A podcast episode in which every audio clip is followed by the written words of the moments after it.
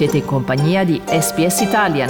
Trovate altre storie su sps.com.au barra Italian o scaricate la SPS Radio app.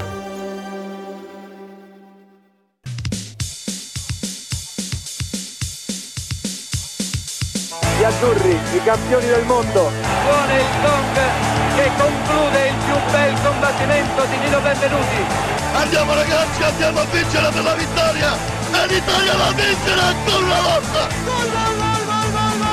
E oggi insomma non c'è nella pagina sportiva praticamente l'ombra del calcio, ma tornano i temi della scorsa settimana. I motori con il Gran Premio di Formula 1 del Canada che ha premiato Max Verstappen, ma ha offerto segnali di ripresa da parte delle Ferrari, ma anche di tennis, perché se lunedì scorso celebravamo il successo di Matteo Berrettini nel torneo di Stoccarda, oggi celebriamo ancora Matteo Berrettini che poco fa si è aggiudicato il titolo anche dell'ATP 500 del Queens.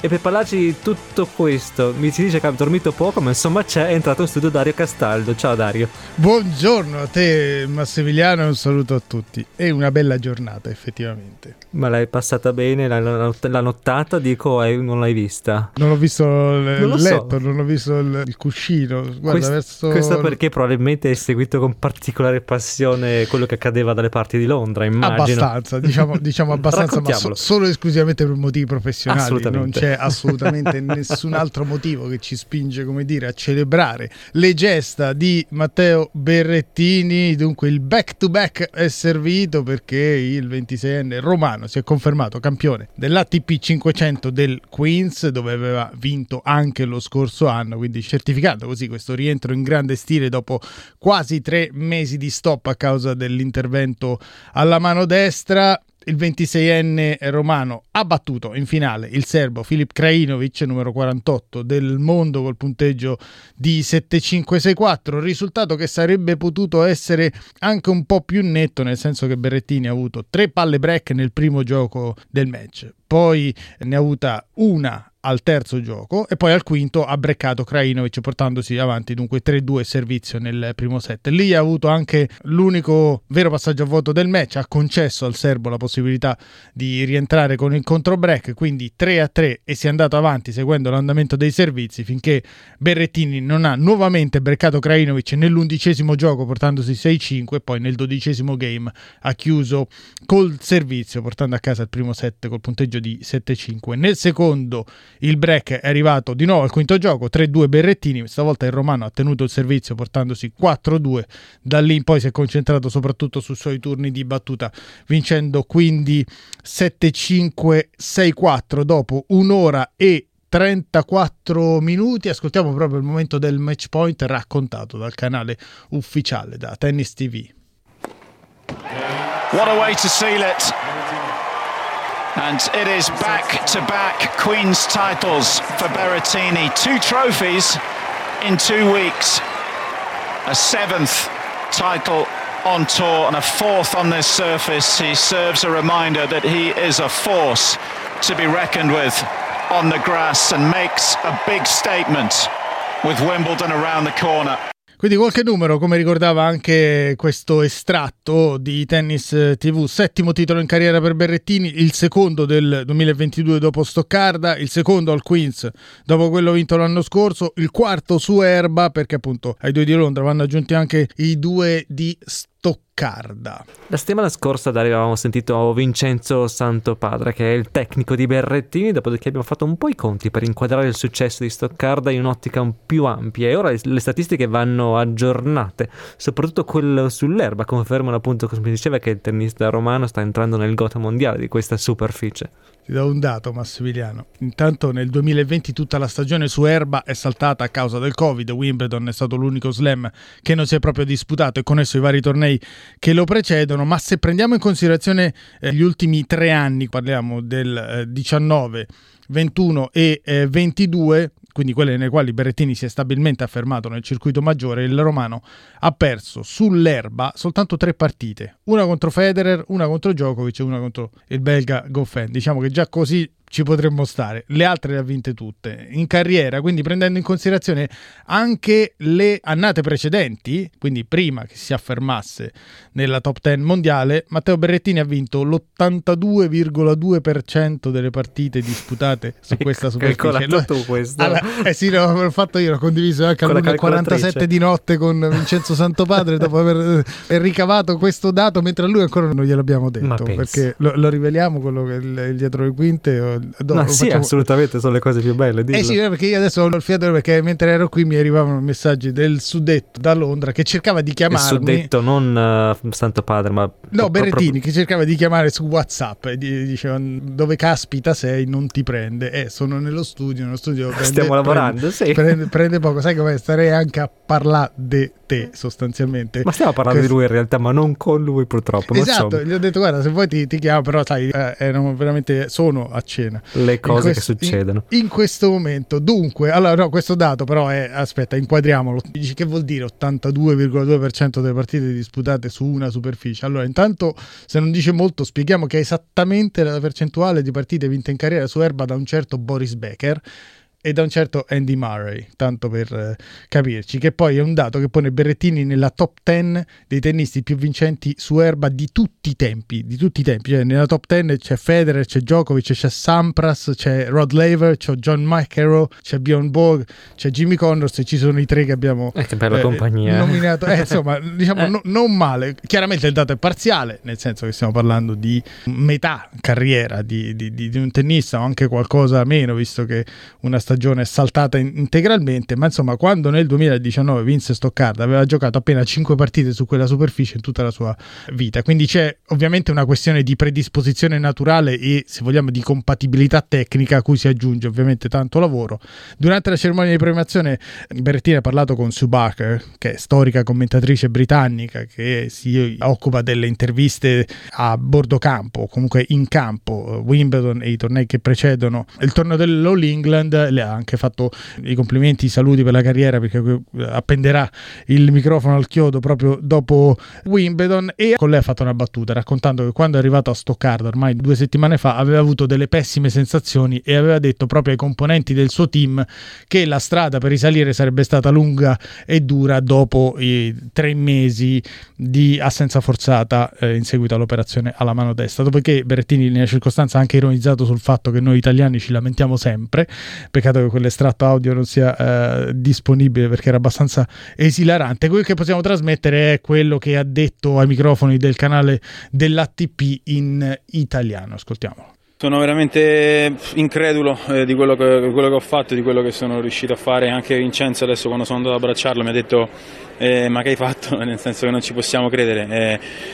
Però vuol dire che comunque se l'ho fatto lo potevo fare, che sono veramente mm, che sono riuscito a scavarmi dentro ancora una volta nonostante il periodo di pausa, quindi una soddisfazione immensa. Quindi eccolo qui Matteo Berrettini in italiano ai microfoni del canale ufficiale dell'ATP, titolo in carriera numero 7 per il romano davanti a lui tra gli italiani. Nell'era Open ci sono soltanto Adriano Panatta con 10 eh, tornei vinti e eh, Fabio Fognini con 9, poi eh, tennista che in conferenza stampa eh, ha detto che non può nascondersi che il suo obiettivo a questo punto è eh, competere per vincere Wimbledon dove secondo i bookmakers a questo punto è il secondo favorito alle spalle di Novak Djokovic Djokovic, poi Berrettini ha detto ovviamente uno slam è un'altra cosa, si gioca al meglio dei 5 set e poi a questo punto avrà inevitabilmente molta pressione addosso dopo la finale dello scorso anno e questo percorso netto con due tornei sull'erba in preparazione a Wimbledon, entrambi vinti, insomma questo ha detto Matteo che al Queens oltre a incassare un assegno da 215.000 euro si è portato a casa anche 500 punti che sono buoni per la classifica, mentre quest'anno Wimbledon non assegnerà punti, quindi nel ranking l'azzurro dovrebbe scendere attorno alla quindicesima posizione posizione, non potendo né difendere né migliorare i punti conquistati lo scorso anno con la finale. Per quanto riguarda gli altri tornei della settimana, cerchiamo di allargare il raggio. Ad Halle in Germania il titolo è andato al polacco Uber Turkac, che in finale ha avuto la meglio su 1-6-4 sull'attuale numero uno del mondo, il russo Danil Medvedev, il quale non sarà a Wimbledon, dove, come detto, quest'anno non possono giocare i suoi connazionali. A proposito di Medvedev, prima della finale di Halle, appunto in Germania, gli hanno chiesto conto di una polemica che era stata alimentata da una tennista ucraina, Marta Kostiuk, che per la cronaca è allenata da Riccardo Piatti, l'allenatore italiano, che si è separato all'inizio stagione da eh, Yannick Sinner. Ebbene, polemica non ha niente a che fare con la guerra, riguarda la differenza del montepremi tra il torneo di Halle maschile in Germania e quello di Berlino dove invece erano impegnate soltanto le donne considerando che entrambi i tornei entrambi gli eventi rientrano nella stessa categoria segnano cioè gli stessi punti ai vincitori e alle vincitrici ebbene al vincitore del torneo maschile oltre ai punti vanno circa 400.000 euro mentre alla vincitrice di Berlino in campo femminile ne vanno meno di eh, 100.000 ecco commentando i due premi in denaro la Kostiuk aveva scritto sui social Are we really that bad? Anche con il eh, sorrisino, siamo davvero così scarse rispetto agli uomini, cioè da meritare un premio che è un quarto di quello dei maschi. Ai tennisti uomini la domanda viene ciclicamente rivolta e la risposta è sempre un po' all'insegna eh, della diplomazia. Daniel Medvedev, che è un po' meno diplomatico della media, ha risposto così. Lo ascoltiamo, Max. Honestly, it's a question to either WTA uh, president or the tournament in Berlin. I have no idea why the prize money there is so small. Is it connected to TV? Is it connected to sponsors? Uh, I don't know. I don't know the answer. If I get more than the women, well, great for me. But uh, what can I do? You know, if they get more, uh, it's also great for me, and I will just continue to do my job. That's uh, the same. I would be happy if uh, the winner in Berlin gets one million. I'm okay with it. But uh, yeah, I, I don't know the answer to a question. Why is it like this? Insomma, tornato ad attualità questo tema, diciamo che il tennis è lo sport che più di qualunque altro si impegna per la parità nei montepremi, nei compensi in denaro, tant'è che nei quattro tornei dello slam vige la più totale parità. Nei montepremi e nei Master 1000 i premi in denaro sono identici, se non in qualche caso molto vicini. Questo nonostante qualche tennista uomo in Camera Caritatis un po' storca il naso perché qualsiasi indagine di mercato rivela che il tennis maschile produce un indotto maggiore, genera più profitti, ha un audience maggiore in televisione, vende anche più biglietti allo stadio. Però diciamo che finché gli uomini mangiano, come confermava anche Medvedev, alcuni mangiano molto bene con questo gioco, è un bene per tutto il movimento, è anche un messaggio eh, profondamente sociale importante che vuole eh, inviare, quello di garantire una parità eh, economica a prescindere dai profitti o dal fatto che per esempio negli slam le partite degli uomini durino molto di più e non è soltanto una questione di quantità perché questo significa anche uno spettacolo per le televisioni e per gli spettatori uno spettacolo più prolungato nel tempo tempo. Quello che però non è controllabile a monte è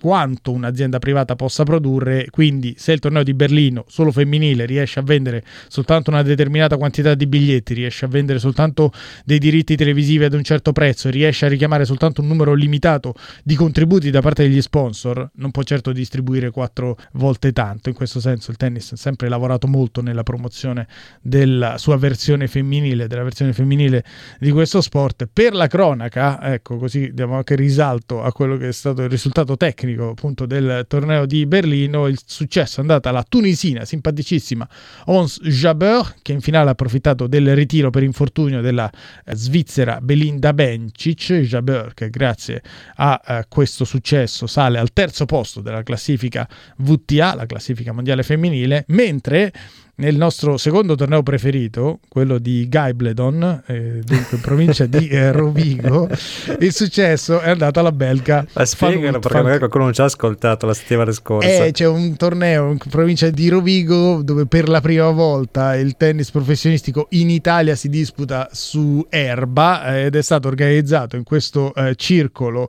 che ha una capienza tra stadio centrale e primo campo secondario che è equivalente equivalente al numero dei cittadini di tutto il, paesino della provincia di Rovigo e che è stato ribattezzato proprio Gaibledon per questo motivo. E complimenti. Tor- torneo della categoria 125, diciamo equiparabile ad un grande challenger a livello maschile. Successo tra le donne, appunto, è andato alla belga Van Uitvank che in finale ha battuto la nostra Sara Errani. Questa settimana si giocano due tornei maschili e due femminili, Mallorca e Eastbourne, tutti, lo dico così, ovviamente su erba, sulla nostra beneamata erba, perché lunedì prossimo scatta Wimbledon e oggi a Roehampton, sempre a Londra, iniziano anche le qualificazioni del terzo slam stagionale che in un modo o nell'altro seguiremo a partire dalla prossima settimana. Ma, Detto questo... Ma tu Dari conosci anche Ons Jabeur che hai detto che è simpaticissimo. Sì, sì. C'è una retroscena, c'è una storia. Eh, la, la, la, diciamo adesso o dopo beh, la pausa? Ma, eh, sai, allora, in, intanto, in quanto tra virgolette, tra, ma molto tra virgolette inviato di SBS agli Australian sì. Open, con eh, il compito, la responsabilità autoassegnatami tra l'altro di aiutare anche tutti i gruppi linguistici di SBS che non potevano avere in loco un corrispondente perché SBS ha 70 lingue, non possiamo inviare 70 persone agli Australian Open, c'è un, un numero limitato di accrediti concessi a ogni testata, tra cui la stessa SBS, quindi avendo io l'accredito, diciamo che mi assumevo anche il compito e la responsabilità di aiutare i gruppi linguistici che in loco non avevano un inviato, un corrispondente o comunque un, un referente. E per il gruppo arabo, che è uno dei più grandi di SBS, per anni ho intervistato Ons Jabeur, questa ragazza tunisina, ripeto, molto ma molto simpatica, la quale era sempre piuttosto sorpresa nel vedersi di fronte a queste domande in francese, perché lei mastica ovviamente come seconda lingua il francese con risposte in arabo che io non potevo comprendere fi- fino in fondo. Dopodiché al gruppo arabo fornivo queste interviste delle quali non conoscevo il contenuto, ma conoscevo sì la forma e la cornice. E ti posso dire che la cornice poi conosce perché quest'anno è arrivata in finale al Foro Italico agli internazionali d'Italia e quindi abbiamo ulteriormente approfondito la conoscenza. Eh, davvero ragazza molto simpatica, ecco, dotata di un tennis brillante, divertente ed è molto particolare vederla salire fino alla terza posizione della classifica, tra l'altro numero due della classifica stagionale e prossimamente anche numero due del mondo. Quindi siamo contenti al, al quadrato, non soltanto per Matteo Berrettini, ma anche per Ons Jabeur. Ma come ho detto, noi, noi potremmo parlare di tennis però... ancora molto a lungo, però diciamo che ci sarebbe anche dell'altro.